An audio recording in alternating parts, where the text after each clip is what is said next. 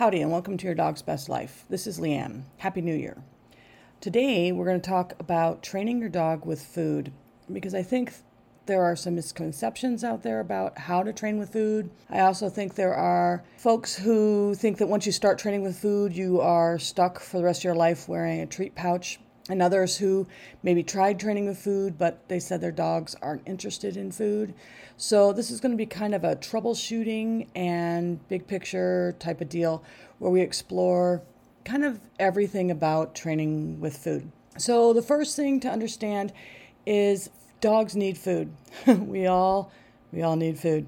So, when you say your dog's not food motivated, what you're kind of really saying is your dog's not work motivated or they're overfed or they don't understand how to take food from you. So, we're going to explore that as a piece of the puzzle. And we're also, like I said, we're going to talk about whether or not you have to keep food on you for life. And I think that's a, a good question. And I think that the answer is varied. You know, one of those horrible answers that no one likes it depends. First off, taking food from the hand and taking food because you did a behavior can be trained for dogs who automatically don't start with that mindset. So, when I start with a puppy, the very first thing I'll do with a young dog is sit on the floor with their bowl of kibble and ask for behaviors. And the behaviors can be something as simple as existing in my space. It just depends on the puppy. Some puppies might wander off constantly, and so in those dogs' cases, all I want them to do is stick around. So I'll mark yes for sticking around and feed them if they are all about work, which you know I own border collies and that tends to be the the breed trait, it then I'll put them to work. You know, I'll start training sits or I'll start training downs or I'll start working with platforms and free shaping. It just depends on the dog.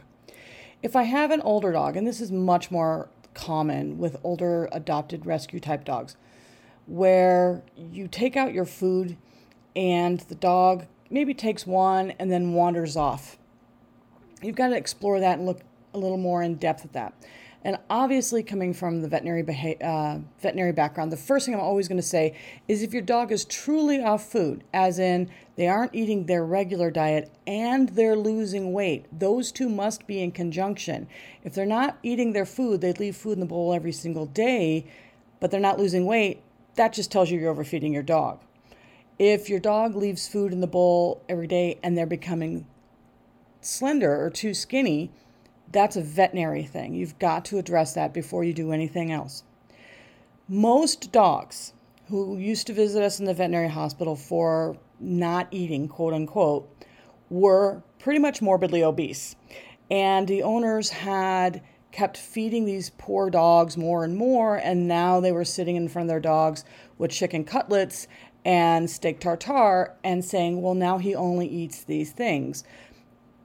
And unfortunately for these owners, because they never wanted to hear it, the answer really was put the food dish down, wait 15 minutes, anything that's not eaten you pick up, and your dog needs to go on a massive diet. Your dog's trying to keep you from killing it. So, eh, your dog will take food because your dog must take food to survive.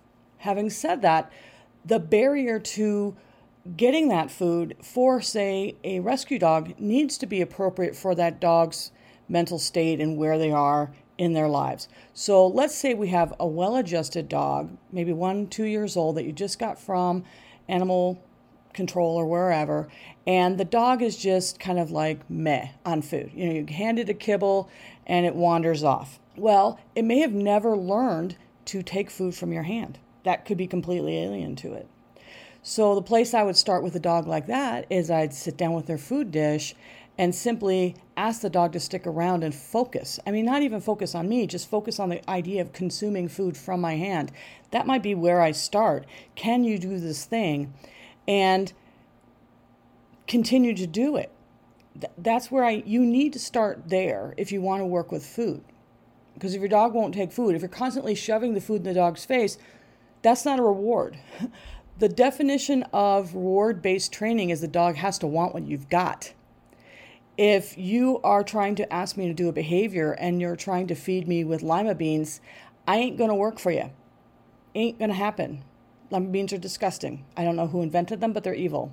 So there's no way on earth I will find that rewarding. And you can say, well, food is rewarding. And I'd say, well, not what you're feeding me. Or if I'm already full. And you're like, oh, no, no, let me, eat, let me give you some more. I, I'm full. I don't want any more. It's no longer rewarding.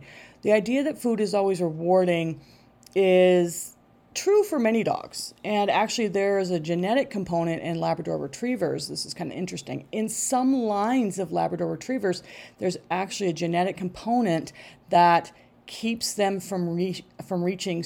Uh, I can never say this word, satiation, uh, which means they're never full, and it's actually a genetic thing that we put into accidentally, probably. Uh, well, I know it was accidental because they discovered after the fact, into some Labrador Retriever lines. And what they found, which is interesting, is that those dogs with that genetic marker are better seeing eye dogs because they constantly are working for food because they are constantly hungry.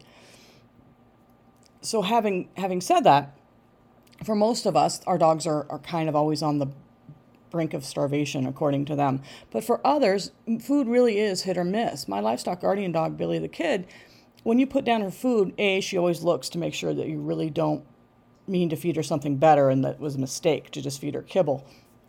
After she establishes that that's all she's getting, she may or may not deign to eat it. She may or may not make a huge project out of it. We've talked about that before on the podcast. She you know, she's just not a big food dog. Does that mean she cannot work for food? Absolutely not. It means that it's much harder. So, going back to our adopted dog. Now, what happens if the dog that you just adopted is super fearful? Um, kind of the dog who hides in the corner, doesn't come out. It is not fair in that moment to take that dog and say, I want you to come to me and be hand fed food. That might be way above that dog's pay grade. And it might be unfair. And it might put the dog in a decision making process where they feel they have to choose between death from starvation or death from the monster in the room, which is you. Uh, sorry about the weird snorting noises in the background. For whatever reason, Cody's flailing around the floor like a maniac. So, anyway, so we have to lower the bar for a dog who's exceptionally fearful or has other behavioral issues like that. And in those dogs' cases, it might simply be that you put the food on the bowl and you exist in the same room or you exist in the world or or wherever. And obviously, if you have that kind of a dog, you hopefully are working with a professional. Let's discuss a dog who might take food for a couple of seconds and then move on. You know, they, they walk away. What you do and how you handle that depends on your goals. If your goals are very basic, I want my dog to sit eventually, I want my dog to come when called, I just want the basics on my dog, I just want kind of normal pet behaviors from my dog. Oh my God, now Cody is squeaking a toy behind me. She's never satisfied. Anyway, uh, if that's your goal, if those are your goals and they're pretty low, hold on one second. Let me go get Cody. Okay, sorry about that. Cody has been sent upstairs with a chew stick. Anyway, so let's assume that you just want to do basic behaviors with your dog. The very simple answer is feed the dog for the two or three seconds or the 15 or 16 kibbles or whatever it is that you can get their behaviors and then stop. Um, you're not trying to get this dog to the Olympics. You're not trying to get this dog to the championship ring of obedience. You are simply trying to get very basic behaviors on your dog. So work within the parameters that the dog gives you if that's what you have to work with. And again, we can always talk about raising the quality or the or the value of the food that you're giving, you know, going from kibble to high quality dog treats to dried, freeze dried something stinky all the way up to say steak. But if in all of those circumstances a dog is still in the boat of I will take one or two and then I'm out, then you work with that because that's that's fine for what your goals are. If, on the other hand, you have bigger goals, um, so example would be Matilda, who we've talked about in this podcast before, who really, really struggles with focus and kind of paying attention and and food is not her primary motivator. I mean, she will absolutely work for it, but then she forgets what she's doing and, you know, wanders off. In her case, I have bigger goals for her than simply sitting down because there's no way that dog could survive in the world with such a, a minor amount of training. That's a dog who absolutely demands to be trained. She needs something, multiple somethings in her life to feel quote unquote fulfilled. But at the same time, she needs to have a drive for food. And right now her food her drive is very scattered and or play driven with other dogs or toys. Now, we could work with the other toys or work with toys, obviously, as a reward based system. But oftentimes, for dogs like Matilda, that's incredibly difficult to do because they're so over the top and you can't get the reps. It, it, you can get 15 reps in with treats really quickly, whereas with the tug toy, you get in one rep. And you know so that it just it just takes training a whole lot longer there's great places for toys but i don't think training the basics is a good place for that. So we definitely want her to be food motivated. I'm also starting to train her in tracking, and the way you start with tracking is you place what they call a scent pad, which is you stepping on a piece of grass or ground with your feet, stomp, stomp, stomp, stomp, stomp, and then you throw a handful of kibble in that and the dog comes and they associate the smell of your stomping your feet with kibble and then you turn that into a track and you put kibble in every footstep blah blah blah keep going, keep going, keep going. In order for that to be workable, the dog has to keep their nose down and keep looking, searching, caring about the food. So in her case, we are actually putting her in a state of you either work for the food or you just don't get it. Now, that can become an ethical dilemma for some, and some folks are not comfortable with that, and that's that's fine to each their own. I will tell you in her case, I'm not worried about it because the choice is either pick food up off the ground, which is a very, very simple behavior, or don't. And if she chooses not to, that tells me the food on the ground is not high enough value for her to stay engaged. I'm not not feeding her. I have fed her. She's made a choice to not eat that food. I'm not placing my scent pads in the middle of Disneyland. I'm placing them in my front yard or my backyard, and no other dogs are around because they'd come and steal it all anyway. So I'm setting up a situation that creates success as best I can. And if under those circumstances she is still not achieving what I want her to achieve, then I have no issues with saying that'll do and taking her away from the food and putting her up for an hour or two hours and then asking her for the same behavior again. So to each their own is kind of my opinion. And again, it depends on your goals with your dog when it comes to dogs who are not necessarily massively food motivated. So Billy the Kid is like we talked about a great example. You can get maybe four behaviors out of Billy before she decides that whatever you're feeding her is below her notice. Well, four behaviors is fine. She's a livestock guardian dog. She has sit, she has melt into a puddle, she has kind of walk on a leash, and she has a recall. I was able to do that both with multiple reinforcing situations, so food as well as petting, as cuddling, whatever, because play is not her not her jam. I use multiple reward strategies for her, and we will get into multiple reward strategies at a different point. But today, I just really want to focus on food. But always keep in mind that you don't have to reward with food, you have other options available. But the dog must find it rewarding enough to continue doing the behavior. If you're like, oh, I just pet my dog and he does what I ask, either you have a very unique and interesting dog, or you're asking very little of your dog, or you are actually using other methods. So just be aware of that food is very valuable for most dogs, and so that's the simplest low hanging fruit for most trainers. I mean, it's, it's the reasonable place to start. So, we kind of visited the dogs who won't take food and how to m- train that to start with for a dog who maybe doesn't know understand how to how to take food. For the rest of us right? So now you start down and you, you're training your dog with food. Where do you go from there? Well the, the first thing i'm going to say is there are multiple ways to make food delivery relevant to our dog one of the things that folks run into when it comes to f- training with food is that the food may not of itself be interesting enough for certain types of dog to really build the kind of enthusiasm that we really want to see in training. I mean, they'll take it, but they're not going to really get excited about it. But food is an amazingly fluid object in that we can make it perform in multiple ways. By that I mean, most people, when you think of giving dogs food, you have it in your hand and you hand it to the dog.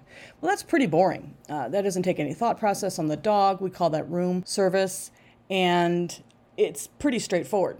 You can also throw the food away from you and have the dog go run and get it. That adds a component of chase, which many dogs find very rewarding. I actually am really a big fan of throwing food directly into my dog's mouth, so kind of a big arcing loop, and they catch it out of the mouth, which or with their mouth, which means that they are really having to focus on me, really having to focus on where the food is coming from, and that helps with getting a lot of intensity, especially for things like heel work, where I really want my dog staring at me and really intense and actively engaged in the game. And so if I mark yes, they need to really pay attention because that food is coming.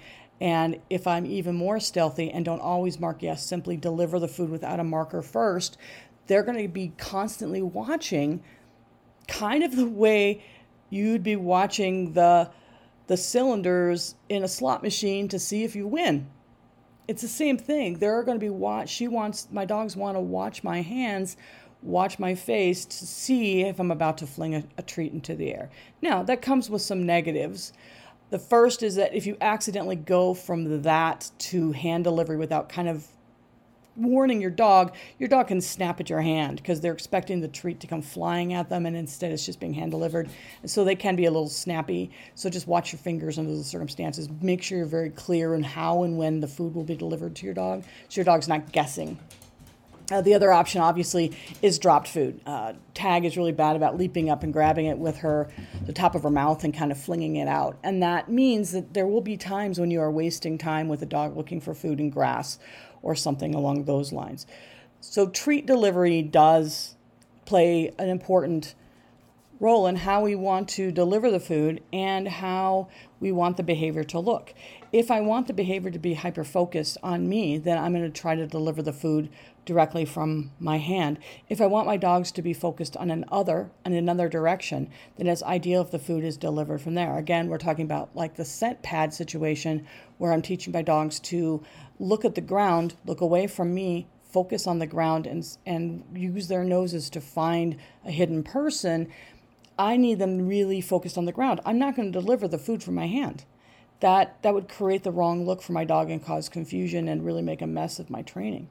So if you want your dog to behave in a certain manner, you can absolutely deliver food in such a way that it creates that enthusiasm and or energy or lack thereof. If you want a calm behavior like a sit, maybe throwing the food as a reward afterwards might not be productive.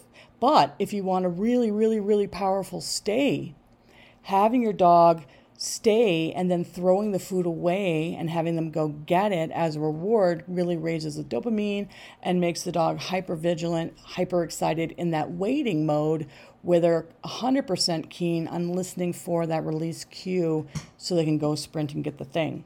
So, really, now now Tag has a squeak toy. I will take it away. She handed it to me. How convenient for me. So, anyway, Oh, now I have a whole tag. So anyway, that's how food delivery or reward delivery matters. Now the next thing is is are you going to be walking around with a treat pouch for the rest of your life? No. That's the first thing. Nope. No, you will not. Unless, big caveat, unless you're going to be training new things for the rest of your life. Anytime I train a new thing, yeah, I go right back to feeding. I feed once per behavior. So if I say sit, I treat sit. I don't, as a rule, if I'm training something new, want to treat a second behavior. And people do get into a little bit of trouble with that. We'll visit that a little later. But treat once per behavior. So sit, treat, sit, treat, sit, treat. You start off with that until they understand the word sit. Once they understand, the word sit, either the hand signal or the word, whichever you're using, or both, then you treat every third or fourth randomly. That's you're starting to fade your reward system and you're actually building the value of the rewards. It seems illogical, but this is about gambling and the dopamine mental system in our brains. Dopamine is kind of the addiction chemical, and the way that works. Hold on now. Tag is messing with her bowl. What is with these dogs today? Hold on one second. Let me go get her. Honestly, these dogs sleep 90% of the time, but they hear me talking randomly to a computer and it freaks them out, and now they start doing weird things. Anyway, sorry about that. So, using an intermittent reward schedule is actually more powerful than feeding every time. And the way that works, if you think about it, is no one sells lottery tickets where you buy a lottery for a dollar and you win a lottery back or a dollar back. Where the lottery succeeds is where you put in a dollar and you have a one in a gazillion chance of winning a gazillion dollars. Uh, those sell really, really well.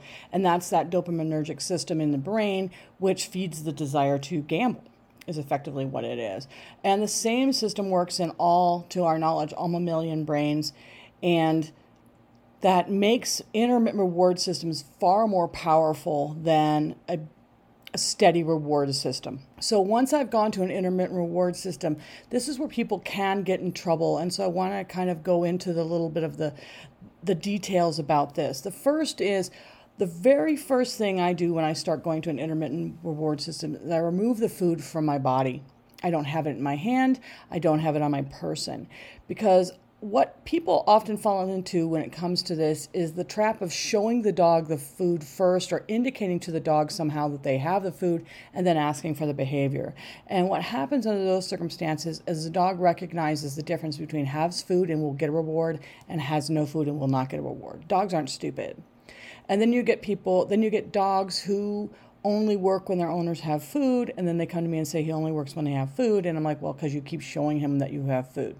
you're better off putting the food dish up someplace else asking for that behavior, maybe asking for a second behavior, because once you're down to an intermittent reward system, now you can start stacking those behaviors and rewarding randomly. Reward a couple or ask for a couple behaviors in a row as long as they're clean and sharp, you're you're on the right track. Mark yes, walk over, get the food out of the bowl. Reward like normal. The dog knows the food is available, but it's not on your person. You're no longer bribing, you're training. There's, there's a vast difference between those two things. The more that you work on separating yourself from the food, the better off you are. The less you are forced into a situation of having to go show the dog. I mean, we've all seen the person who asks for a recall by showing the dog the bowl or showing the dog that they have a tug toy or any of those other things. Don't get into the habit of showing the dog what you've got any more than Las Vegas tapes dollar bills to the the slot machines that pay. You you shouldn't know which slot machine pays.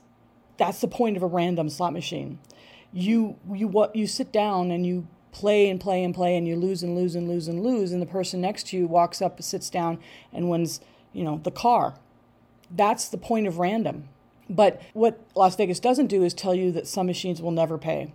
And that's what you do when you show the dog, oh, I have food now and I will pay you, oh, I don't have food and you'll never get food under these circumstances. The dog will never never do the behavior under the circumstances. The same way you would never pull the lever on a slot machine that you know isn't plugged in or has no money in it. That is where people really run into trouble with food and really, really struggle with it. And we talked about that a little bit in why uh, R plus training fails. So we did do a podcast that also discussed this a while back about when reward based training doesn't work. And this is one of the big problems that we see with it is it kind of just a failure to understand that we need to get the food off of us right away. I always, once I have an intermittent reward system in place, I will always intermittently reward because again, I'm asking my dog to keep pulling the lever on the slot machine. And if the slot machine never pays, the dog will not be stupid. The dog will walk away. We don't want our dogs to learn to walk away. Because if something's not paid forever and ever and ever, now we're into an extinction situation and the dog is simply going to stop doing the behavior because it's not working anymore. So I do want to keep an intermittent reward system. Does that mean I carry a treat pouch on me all day? No, it does not. It means that there are only certain behaviors I ask for when I have food available. So I'm not going to go out in my front yard and ask my dog to heel if I have no way to pay my dog. I, don't, I just try not to set myself up for failure like that. Now, most people aren't going to ask their dogs to heel in the front yard anyway. But there are a lot of people who want to go for walks, ask their dog to heel, and don't want to carry a treat pouch. And honestly, that, to be fair, is going to take a really, really long time to get done. For one thing, heeling is an actually really high cost behavior for a dog. It's very costly. It takes a ton of con- concentration. It's it can be very boring for the dog. It can lack any intrinsic reward system in the behavior. Now, that does depend on how you train the heeling and what it looks like in the end. If you train a really flashy, stylish, bouncy, happy heel, then, and there's a huge reward history behind it, your dog may love doing heeling, period. And therefore, you might have a built in reward system that might get you around the block and able to come home and, and feed reward after the fact.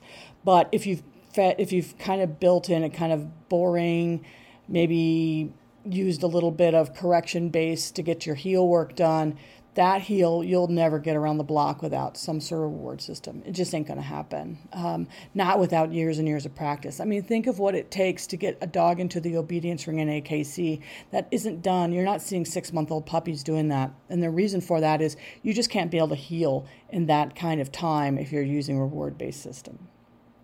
So if we're using reward based system, we kind of need to keep delivering rewards. But the reward does not have to be food. And again, we did talk we we are going to talk about that is you can use other rewards. You can praise your dog. You can I, I tickle tag. That's the big thing. I make this ridiculous Donald Duck sound and I make that sound and she gets all excited and she flops upside down and I tickle her. And that that's our thing. Cody jumps up on me. That's a reward for Cody. She comes up, she gets patted, she loves that. It's very rewarding. It's a very rare treat for her. That can also serve as a reward, but it must be rewarding for the dog. The definition of reward is it creates a situation where the behavior is more likely to happen. If you use your rewards over and over and over again and dog's not doing the behavior more and more and more, what that tells you is that's not rewarding for the dog you're feeding your dog lima beans and maybe they're taking them but they're like um it's not worth doing anything for these they're kind of gross but i'm hungry so we definitely have to make sure that our behavior defi- the dog's behavior defines whether or not our systems are working. If they're not working the dog will stop behaving. That's not the dog's fault. That's our system's fault and we need to go back and fix the system. And I think that mindset, changing the way we think about that, is really, really, really valuable because it takes the onus off bad dog and puts the onus on our systems not paying enough. If if somebody finds out that one Las Vegas casino almost never pays at the slots, people will stop going to that casino. It's not that slot machines don't work. It's that those slot machines no longer pay. It's not worth it for people to go there. Okay, so you have behavior, you've gone to an intermittent reward, intermittent reward system. Now what? What happens when there's still holes in the training? What happens when things don't go right? I'm going to talk about recall. This is something that everybody struggles with, and there's a lot to it. But one of the things that I see a lot with folks who are struggling with recall is they try to double down. And what I mean by that is they will stand there to practice their recall. They'll call their dog, they'll have food on them, and they'll ask for a sit and they'll pay the dog for a sit. Here's the problem with that the dog did not get rewarded for coming, the dog got rewarded for sitting. And that might seem like a very small difference, but it's really not a small difference. It's a substantial difference. And that will slow your recalls down until the dog just kind of stops doing them. So do not ask for two behaviors at once if either behavior is not 100% trained. There's nothing wrong with, say, training a front, which a front is sitting in front of me. And that's a, a, behavior unto itself. And then adding distance to it, which is exactly what the folks who are asking for a recall and asking for a sit are looking for. They're just training it the opposite way. I want to recall the dog to come to me. I don't care what they do at the end. Just come to me. A front is a very formal position where you run to me and you sit in front of me. I train a recall by having the dog, wherever they are, come to me, fluffy here, and I pay them. I train a front by having the dog sit directly in front of me, really building that behavior. Sit in front of me, pay, sit in front of me, pay, sit in front of me, pay. I back up, pay them, back up, pay them, back up, pay them. So they start coming towards me and understanding they only get paid when they're at my feet. And then I can add a stay, step back three steps, and call front. And now I've got that whole picture. I'm not asking for two behaviors, I'm asking for one behavior. Deliver yourself to my feet, sit down. The behavior is sit at my feet. How they get there is on there. That's the recall. But it's not two behaviors, it's one behavior. The difference is vast for the dog, and it's really important that we understand that. And if our behaviors that we're getting from our dogs aren't perfect, don't get cheap with your reward systems. Don't have a half train sit and a half train down and try to do four of each before paying. You'll never get there. Your dog is going to wander off. You have to do a lot of behavior reward, behavior reward, behavior reward, behavior, behavior reward, behavior reward, behavior reward, behavior, behavior reward. Before you can do behavior, behavior, behavior, behavior reward. And even when you do things like behavior, behavior, behavior, behavior reward, it's a good idea to know what behaviors your dogs like best because then you can use the behavior that they prefer to semi reward the behavior they don't preserve, prefer. So, as an example, Tag loves down. She loves that behavior, it's her favorite. So, if I'm not going to pay for, let's say, a down because she loves it, and I don't want to pay for the sit either, I'll ask for a sit. I'll reward the sit with a down. And Then I'll ask for, say, a couple steps of heel. Then I'll reward the heel. So that way, that behavior chain, that chain of behaviors, part of it is self rewarding to the dog. She loves to go down. She actually really loves to heel too. So that's actually rewarding from the down. So if you build enough enthusiasm into all these behaviors, they actually become rewarding in and of themselves, if that makes some sense to somebody. Okay? What's really important to understand with food is that you have to train the behavior of taking food from your hand you have to train for adult dogs who've never learned before. You have to train them the understanding that you have to do something in exchange for food. And at the beginning, that something has to be breathtakingly easy. Pay attention to me, stay in the room with me, whatever. It has to be something they can succeed at. If you keep finding your dog is failing, that's a problem for you, not the dog. Once you're past that stage, then anytime you train a behavior, you're going to reward it every single time until your dog does it fluently and it's the behavior you want to see in the end. So for me, it's snappy, happy, and fun. If it's not snappy, happy, fun, then the behavior is not finished. And I'm going to keep rewarding it until it's snappy, happy, fun. Once it's there, once it's at that level, then I can start intermittently rewarding, which will actually make, if I do it correctly, will actually make the behavior more snappy, happy, and fun, not flat, sad, and depressed. And I hope I'm get paid, but I probably won't because this person's cheap. What you feed, what you choose to feed, is up to you and your dog. Um, if you build enough food drive, you should be able to get away with just using their dog food. Or I I get different types of dog food because then it's just a little different flavor, but it's still dog food. And, and A, it's less expensive than going and buying treats when you have the number of dogs I train.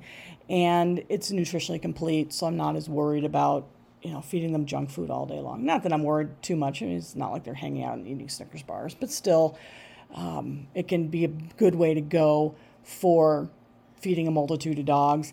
Obviously, you can go buy the fancy soft dog treats. The big thing I'm going to tell you with that is make sure they're tiny don't use ginormous pieces of, of food. I like them to be about the size of my my pinky fingers uh, fingernail or my middle fingers fingernail for my 30 pound border collies. I don't want, or even my big livestock guardian dog. There's no reason for her to eat whopping big chunks of steak. I mean, that's just a waste of of your reward system. You know, if you've got a big whopping piece of leftover steak, chop it into tiny little tiny cubes, and then instead of getting one big behavior, you can get a bunch of little behaviors. So, anyway, I hope that gave you a little bit of an understanding of how food works and why food goes wrong and how to fix it when it does go wrong. Uh, happy training, happy new year, and we'll see you later. Oh, if you like this podcast, please rate, review, subscribe, do something else. We now have a Facebook page called Your Dog's Best Life. We will share photos on that page for especially the one from before we talked about our sheep getting loose. Um, we'll share some photos of that because that's kind of funny. But anyway, we'll show photos. Hopefully, we'll get a conversation going. Anyway, thanks a lot. Have a good one and Happy New Year.